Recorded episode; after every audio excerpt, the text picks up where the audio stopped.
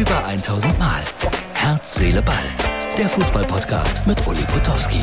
Und hier kommt die neueste Folge. So, Herz, Seele, Ball, Freunde, das ist die Ausgabe für Mittwoch. Und äh, ja, es ist noch was los hier auf dem Burgring in Kempen. Man hört's. Ich sehe gerade so mit einem Auge die deutsche Nationalmannschaft.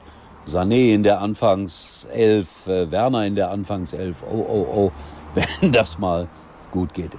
Ich war unterwegs, viel unterwegs in den letzten Tagen. Ihr habt das mitbekommen. Heute bin ich aus Bremen wieder heimgekehrt.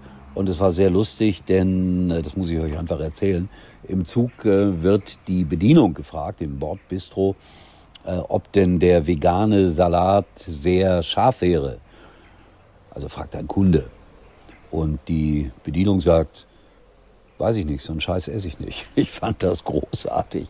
Wirklich, das, das kannst du gar nicht schreiben irgendwie als Autor. Hat sich so zugetragen. Ich hatte es versprochen, Holger Timrek, Freund in Peru, Peru Lima, gestern vor dem Fernseher, Elfmeterschießen, Peru gegen Australien und der australische Torwart, wirklich ein Hampelmann, hält den entscheidenden Elfmeter. Bitte abgefilmt in Lima in einer Privatwohnung von einem guten Fernseher, wie ich finde. Hier die Szene.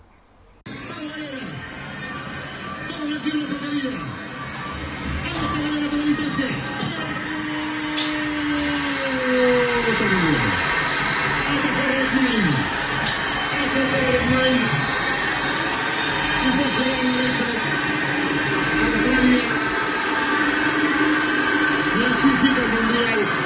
Cada nacionales 5 a 4. Así termina esa historia.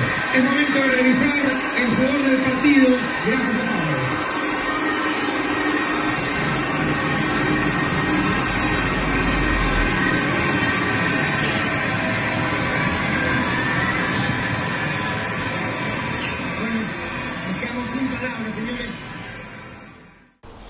So, und der Mann, der den Elfmeter verschossen hat, ein Häufchen Elend. Alle haben ihn getröstet und das wollte ich euch auch nochmal zeigen, weil ich finde, Mitgefühl im Sport ist eine ganz wichtige Sache. So sah das aus. Una de las maneras que tenía Australia para ganarle a Perú era que Perú juegue muy mal. Porque no podríamos decir que Australia hoy juega muy bien. Hoy Australia hizo un partido inteligente, muy inteligente. Pero hoy Perú jugó muy mal. Das war der kleine Ausflug nach Peru. Ein Land in Trauer, Australien in Freude. Keine so ganz große Fußballnation wie Peru, aber ich glaube auch schon zum fünften Mal bei einer Weltmeisterschaft dabei. Dann habe ich gesehen, diese Fußmatte hier. Ich weiß nicht genau wo, ob in Dortmund oder in Gelsenkirchen, aber ich fand das großartig. Das Pärchen legt sich die Matte dahin und schreibt in den Farben getrennt, in der Liebe vereint. Soll ich euch was sagen? Ich weiß nicht, vor welcher Wohnungstür das liegt. Das hat mir jemand geschickt, der durch einen Hausflur gegangen ist. Aber genau solche Zeichen brauchen wir im Fußball. Auch auf Matten, auch in Treppenhäusern. Mehr und mehr. So, und dann war ich heute mit meinem Roman Locke bleibt am Ball, Kinderlesung in Bremen. Einmal kurz einspielen oder zeigen, das Foto, lieber Martin. Ja, das war eine Multikulti-Veranstaltung. 110 Kinder aus, ich weiß nicht wie vielen Nationen.